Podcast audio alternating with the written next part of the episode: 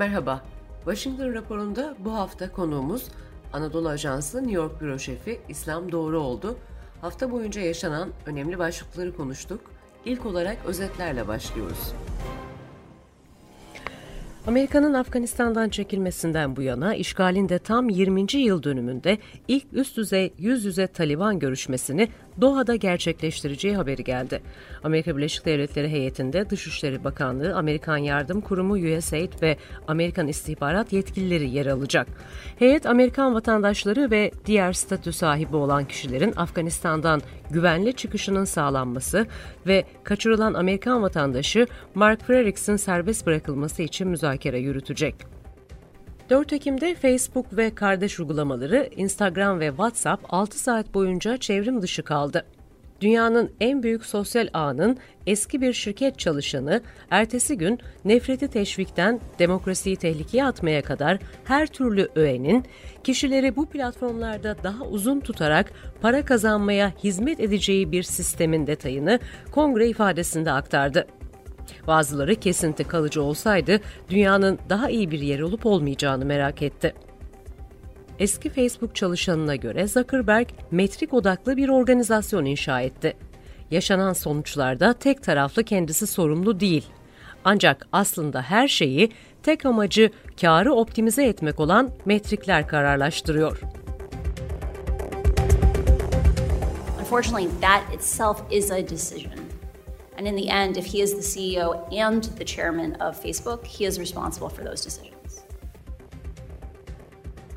Açılış konuşmasına Facebook'un ürünlerinin çocuklara zarar verdiğine inanıyorum diye başlayan Hawk, Facebook'un kar optimizasyon makinesinin özellikle genç kızlar ve çocuklar gibi savunmasız gruplar için kendine zarar verme ve kendinden nefret etme gibi davranışlara yol açtığını kanıtladığını söyledi. Amerika Birleşik Devletleri Yüksek Mahkemesi, CIA'in işkence programının ilk deneyi olan Guantanamo mahkumu Ebi Zubeyde'nin açtığı davada çarşamba günü sözlü savunmaları dinledi.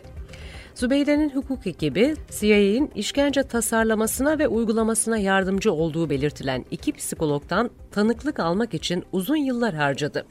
Ancak Biden yönetimi de Trump'ın Zübeyde'nin Polonya ve Tayland'daki işkence iddiaları ile ilgili önemli bilgileri gizli tutma stratejisini sürdürüyor. Anayasa Mahkemesi'ndeki birkaç yargıçsa Biden yönetimiyle karşı karşıya geldi. Psikologlar yeminleri gereği Zübeyde'nin yaşadıklarına dair tanıklıkları açısından önemli.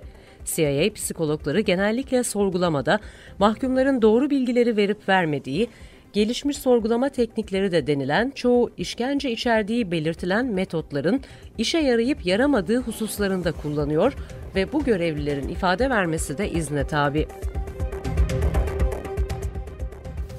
Why don't you ask Mr. Zubeda? Why doesn't he testify?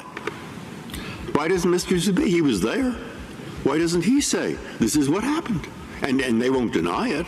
I mean, I don't think if he's telling the truth. Uh, you're talking about Mitchell or Jessen. When you no, I'm not. I'm saying the person who was there was, yeah. was I don't know if he's your client. Isn't he your client? His name is on this uh, thing. Abu Zubaydah. Yes. Abu Zubaydah cannot testify. Why not? He, he's because he is being held incommunicado. He has been held in Guantanamo. Filistinli olan Ebu Zübeyde 11 Eylül sonrası Pakistan'da yakalandı ve El-Kaide'ye eleman bulmakla suçlandı. Amerika Birleşik Devletleri'nde yüksek mahkeme Haziran 2008'de Guantanamo tutuklularının dilekçesi olarak bilinen özel bir dilekçeyi dosyalama hakkına sahip olduğuna karar verdiği halde federal mahkemeler Ebu Zübeyde'nin tutukluluğunun yasallığına itiraz ettiği bu dilekçeyi karara bağlamayı reddetmişti. Amerika Birleşik Devletleri Senatosu'nda Demokratlar ve Cumhuriyetçiler haftalarca süren çıkmazın ardından ekonomik felaketi önlemek için ülkenin borç sınırını Aralık ayı başına kadar uzatmakta anlaştı ve anlaşmayı 50'ye 48 oyla kabul ettiler. 11 Cumhuriyetçi senatör de lehte oy kullandı. Amerika Birleşik Devletleri 2021 mali yılında 11.411 mülteciyi kabul etti. Amerikan Dışişleri'nin bildirdiği bu rakam son 40 yılın en düşük rakamı. Mülteci savunucuları zorlukların koronavirüs salgını ve Başkan Biden'ın belirli bir mali yılda kaç mültecinin kabul edildiğini belirleyen Trump dönemi tavanı arttırma konusundaki tereddüdüyle daha da kötüleştiği yorumunu yapıyor.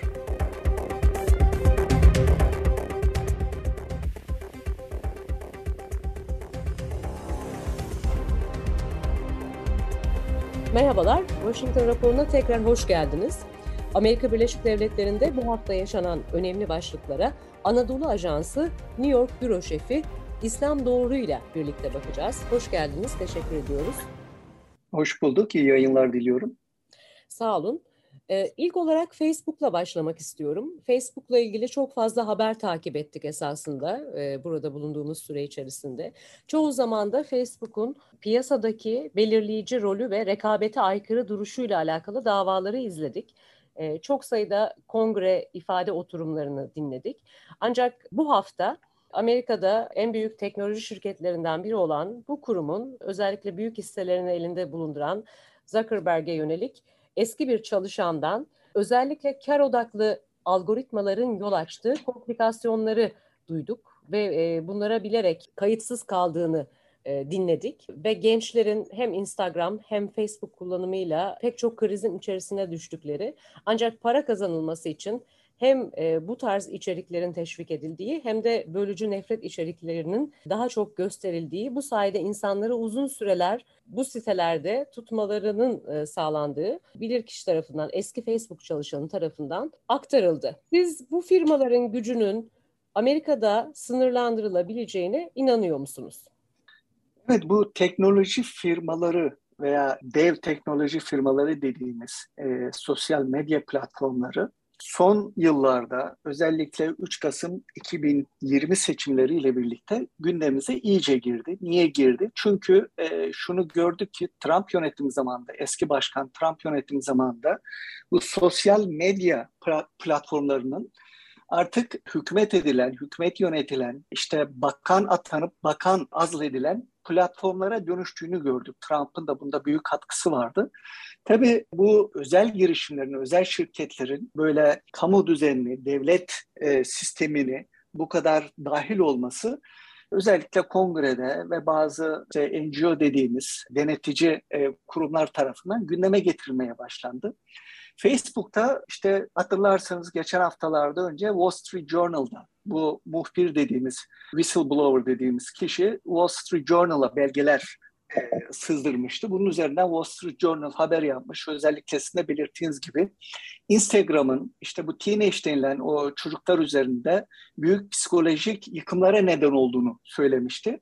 Bu whistleblower e, kendini ifşa etti. CBS'teki 60 dakika programında çıktı. O kişi bendim dedi. Orada da açıklamalarda bulundu. Kongreye de davet edildi. Kongrede de ifade verdi. Temel olarak dediği şuydu. Facebook'u yöneten algoritma, o yapay zeka aslında Facebook'ta bu toplumdaki kamplaşmayı bunu gidermek yerine, önlemek yerine bunu arttırıyor. Çünkü bundan para kazanıyor. Facebook neticede özel bir şirket, e, kar amaçlı bir şirket Bundan dolayı para kazanıyor ama Facebook'un gücü itibarıyla geldiği nokta artık bunun bir toplumsal veya kamu sorumluluğu olmasını gerektiriyor. Bu anlamda e, buna bir sınırlama getirmesi lazım dedi. Bence bu bağlamda Facebook, işte Twitter, Instagram gibi bu dev teknoloji şirketleri artık sınırlanması veya en azından bu regülasyonu daha da daraltılması anlamında gündemimizde olmaya devam edecek kongre muhtemelen e, bunun üzerine daha da gidecek diye düşünüyorum uzun vadede. Evet, e, buradaki tartışmayı kısaca e, özetleyecek olursak bir taraf diyor ki herhangi bir pazarlama platformu gibi örneğin herhangi bir ürün satan online mağaza veyahut da gerçek fiziki bir mağaza. E, bunda nasıl engellemiyorsak e, rekabeti Facebook'ta böyle görülmeli. Onlar da daha çok satış için bir takım şeyler yapıyor. Diğer tarafta ise bir araba üretimi söz konusu olduğunda veya bir sağlıkla ilgili cihaz söz konusu olduğunda nasıl ki belli lisans aşamalarından geçilmesi gerekiyorsa ve kamusal düzenlemelere tabi ise bu alanlar Facebook'un da e, insanlara ve gençlere zarar verme ihtimalinden dolayı aynı düzenlemelere sahip olması gerektiği. Bu iki çatışma alanı aslında biraz da kapitalizmin özeti gibi. Çok kısa bunu kapatırken ne dersiniz bu bakış açılarının ikisine? Aslında öz, e, siz özetlediniz bu kapitalizmin bir çıkmazı. Yani kapitalizmde özel bir şirketin tek amacı vardır, kar etmek. Ama bu yeterli mi? Kapitalizminde işte kamu sorumluluğu yok mudur? Vardır. Bunun arasındaki denge nedir? İşte bence Facebook için belirlenmesi gereken budur. Bu olay aslında bizim için de geçerli bir şey. Biz gazeteciler için de geçerli bir olay. Niye? Biz sadece işte haber yapmak, e, işte fazla tıkalmak veya fazla okumak için mi haber yapıyoruz? Evet gazeteciler gündemi yakalamak, belli ölçüde bu dalgayı yakalamak zorundadır. Ancak gazeteciliğin nasıl bir kamu sorumluluğu varsa, bilinci varsa olmalı ise bence bu Facebook ve sosyal e, medya platformlarında bu şekilde bir sorumluluk alanı olması gerekir diye düşünüyorum. Evet, herkesin evinde olduğu için, herkesin aileler, çocuklar kullandığı için hem WhatsApp iletişimi bir noktada çoğu kişi değişik aplikasyonlar da kullanıyor, uygulamalar da kullanıyorlar. Ancak e, özellikle yurt dışında çoğunlukta WhatsApp olduğu için her aile bir bireyinde aynı şey yok e, onun donması Facebook gibi eğlence veya e, paylaşım platformundan daha da farklı bir krize yol açtı. Çoğu iş yeri e, buradaki gruplar üzerinden çalışma şemasını yürütüyordu. Bunu böyle kapatalım. Bu haftanın en önemli konularından bir tanesi aslında yine Amerika ile ilgili insan hakları açısından bir takım çifte standartları göz önüne koyan çok uzun yıllardır yaklaşık 20 yıldır e, bir dava Anayasa Mahkemesi'nde ilgililerin dinlenmesiyle ilgili argümanların dinlendiği oturumdan dolayı yeniden gündeme geldi.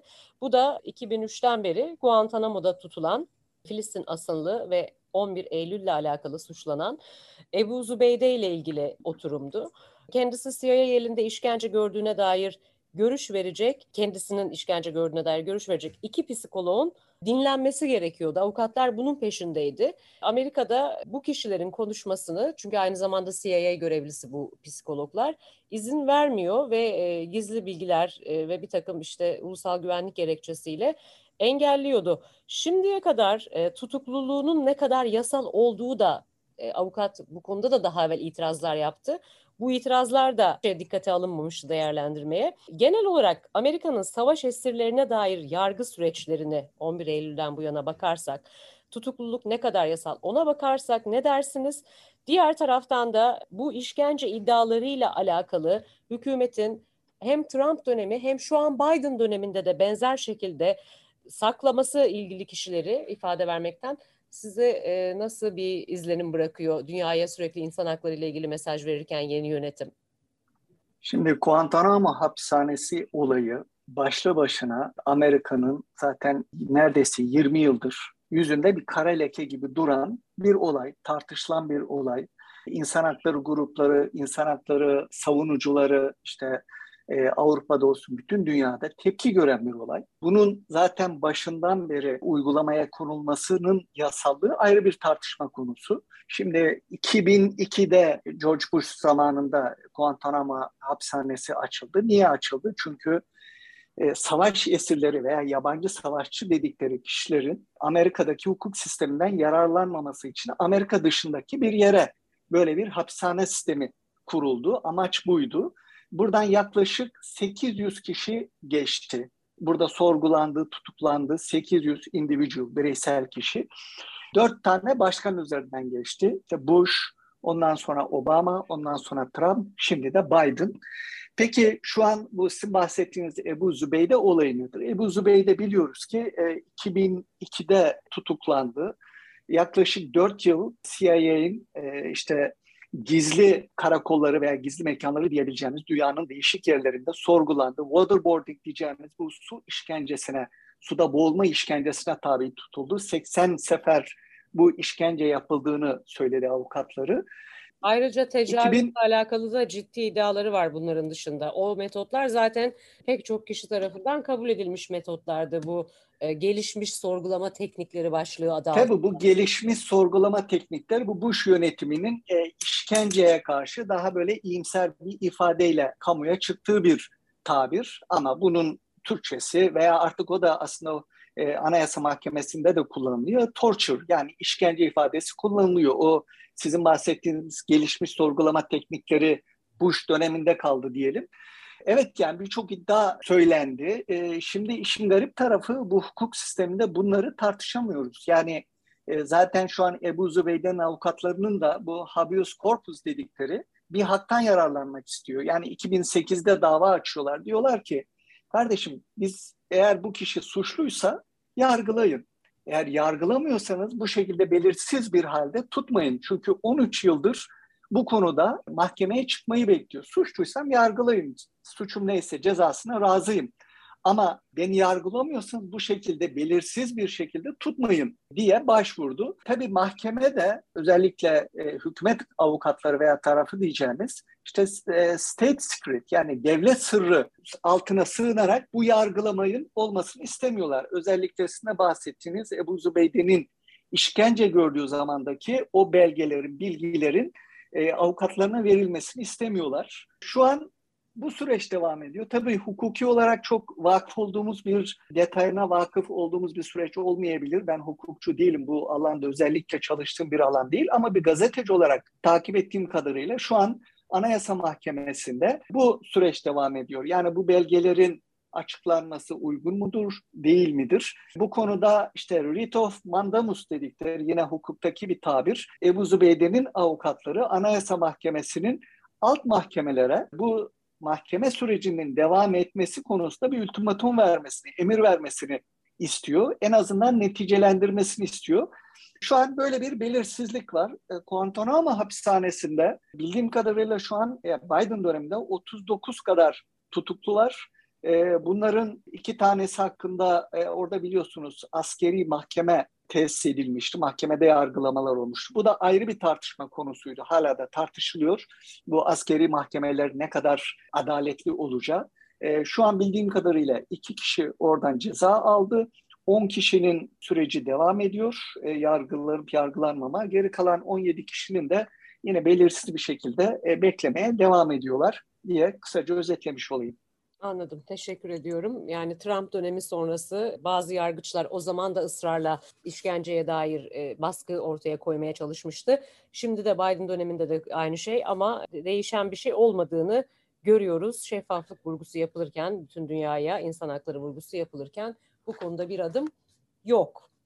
Özetle şunu da ekleyeyim müsaade ederseniz. Ee, bu Cumhuriyetçi Başkan e, George Bush zamanında başladı, açıldı. Obama demokrat başkan aslında e, seçim vaatlerinden birisi Guantanamo hapishanesini kapatmaktı. Ama iki dönem iktidarda kaldı. Sekiz yıl bunun kapatamadı. En son kapatamadığını itiraf etmek zorunda kaldı. Çünkü kongrede bu konuda kendisine baskılar olduğunu söyledi. Trump Guantanamo hapishanesinde daha böyle Bush'a yakın bir politika izledi. Birkaç başkanlık orduru verdi. Trump zamanında oradan çıkarılan sadece bir kişi var. O da Suudi Arabistan'a döndürüldü diyebiliyorum. Şimdi Biden da aslında bu söylemle geldi. Biliyorsunuz başkanlığa gelir gelmez zannediyorum Şubat ayı başındaydı. Bu konuda bir kararname yayınlamıştı. Başkanlık kararnamesi. Guantanamo hapishanesinin kapatılacağını söylemişti. Bakalım bu dört yıllık e, başkanlık döneminde bunu başarabilecek mi? Bunu da önümüzdeki günlerde göreceğiz. Evet. Bir diğer önemli konu haftalardır izlediğimiz aslında Biden zaten bütçeyle alakalı özellikle altyapı bütçesiyle alakalı e, pek çok şeyi de içinde barındıran dev rakamlarla ilerledi. Fakat bütçe borç tavanı yükselmesiyle ilgili bir kriz yaşandı. Bununla alakalı yeni bir e, gelişme dün akşam yaşadık. Bu kaydı cuma günü itibariyle yapıyoruz ve perşembe gecesi bir şeyler değişti ve ekonomik felaket önlendi. Ama Aralık ayı başına kadar. Yani e, 50'ye 48 oyla çok sınırda 11 Cumhuriyetçi senatörün de katılmasıyla Sizce önümüzdeki günlerde Aralık başına vardığımızda şimdiye kadar hiç görülmedi böyle bir şey ama gerçekten de 50 milyon yaşlının emekli maaşını alamadığı, askerlerin ödeme alamadığı, çocuk vergisi bekleyen e, vergi kesintisiyle ilgili yardımlar var. O çekleri alan insanların, ailelerin gecikmeler gördüğü bir ortam bekliyor musunuz? Bunun olması şaşırtmaz çünkü yani hükümet kapatması, hükümetin kapatılması dediğimiz, shutdown dediğimiz bu olay daha önceki başkanlarda da yaşandı. Trump'ta yaşandı. Belki hatırlarsınız hatta iki sefer yaşandı. Birinde 35 gün filan sürdü. Obama döneminde bir iki sefer yaşandı. Yani bu aslında her başkanın hemen hemen tecrübe ettiği, yaşadığı, yüzleşmek zorunda olduğu bir şey. Borç tavan limiti. Şimdi aralığa kadar bu geçici olarak halledildi. Kongreden geçti ama aralıktan sonra bu tekrar yaşanabilir. Ben yaşanabileceğini düşünüyorum. Hükümetin geçici olarak kapanabileceğini. E, bu hükümet geçici olarak kapandığı zaman dolayısıyla kendi maaş ödeyeceği veya ödeme yapacağı kişilere e, borcunu ödeyemiyor. Furlough dediğimiz e, ücretsiz izne çıkmalar veya işten çıkarmalar başlıyor. Şimdi bu bütçe borç tavanı meselesini belki önemli kılan bu sefer tam böyle pandeminin ortasında olmuş olması. Çünkü pandemi, COVID-19 salgını devam ediyor. Salgını mücadele devam ediyor. Aralık ayında muhtemelen kış aylarından dolayı bu delta virüsünün de etkisiyle bir parça tekrar bir yükselme görülebilir. Tam bunun ortasında tekrar kongrenin bu borç tavanı meselesiyle yüzleşmesi, belki hükümetin kaç gün olur bir kapatmaya gitmesi gerçekten tarihi bir durum olacak diye düşünüyorum. Evet ve son olarak bir de 40 yılın en düşük göçmen rakamları ile alakalı konuşmak isterim. Dünyada çatışma alanlarından kaçanlar artıyor ve bu numara düştü. Trump en son sınırlamıştı ama 2021'de de rakam düşük. Bu başvurularda da 2020'deki Covid tablosunun mu etkisi var? Çok kısa bunu da özetlerseniz. Evet göçmenlik meselesi aslında e, Biden'ın belki de en fazla darbe alacağı yumuşak karnı diyelim. Çünkü Trump zamanında Trump'ın eski başkanın en fazla eleştirildiği konulardan biriydi. İnsani olarak bulunmadığı, Trump'ın gaddarlıkla itham edildiği, suçlandığı özellikle demokratlar tarafından bir konuydu. Şimdi Biden bu konuyu kendi kucağında buldu. Özellikle Biden'ın şöyle bir şanssızlığı oldu veya Biden üzerine bir algı oldu. Neydi o algı? Biden e, göçmenlere yönelik sıcak mesajlar veya insani mesajlar verdiği için Biden göreve gelir, gelir gelmez güneyden Meksika sınırından Biden bizi içeri alacak, bize vatandaşlık verecek diye insanların yıldığını gördük. İşte Ağustos ayında mesela 200 bine yakın yasa dışı illegal göçmen sınırı geçti. Bu e, Biden için hakikaten bir rekor bir sayıydı. Çünkü Trump döneminde özellikle Covid'den dolayı kapatma kapatma yaşanmıştı. Bu rakam 16 bin civarında filandı. Ne, evet. Neredeyse yani 10 katı 20 katı diyebileceğimiz bir rakam. Şu an Biden bununla mücadele ediyor. Bu Ve konuda algısı da... de Amerikan Dışişleri Bakanı da e, Meksika'ya gitti. Yanında diğer evet. ilgili bakanlarla birlikte güvenlikle ilgili ve e, sınır güvenliği özelinde ve bu konudaki müzakereler de sürüyor. E, çok teşekkür ediyoruz değerli vaktiniz için. Var mı eklemek istediğiniz bir şey bu haftaya dair? Ben teşekkür ederim. Tekrar iyi yayınlar diliyorum. Hoşçakalın.